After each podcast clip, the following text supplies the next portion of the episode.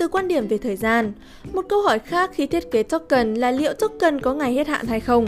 Bất kỳ token có thể thay thế nào đều có thể được lập trình theo cách sao cho nó hết hạn vào một ngày nhất định để ngăn chặn việc tích trữ token.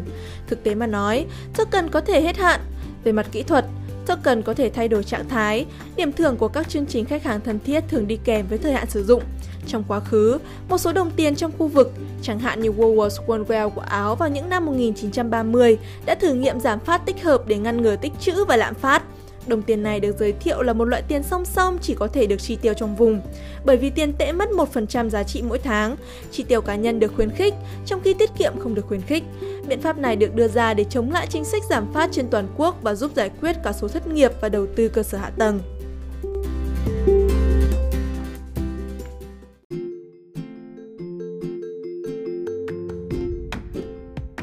Và cuối cùng là từ quan điểm pháp lý.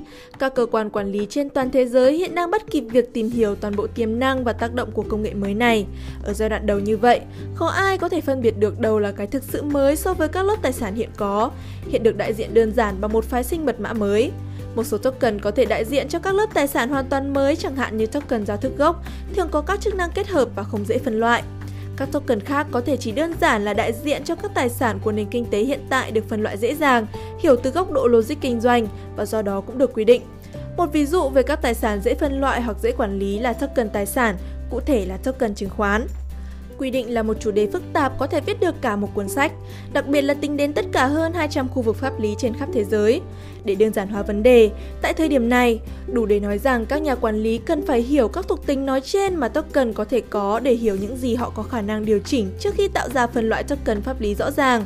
Trong bối cảnh này, một số token dễ dàng phân loại và điều chỉnh vì chúng phản ánh các hiện tượng đã biết, trong khi các loại token khác có thể khó phân loại và điều chỉnh hơn nhiều, đặc biệt là các token có chức năng kết hợp, có thể yêu cầu cấu trúc pháp lý mới.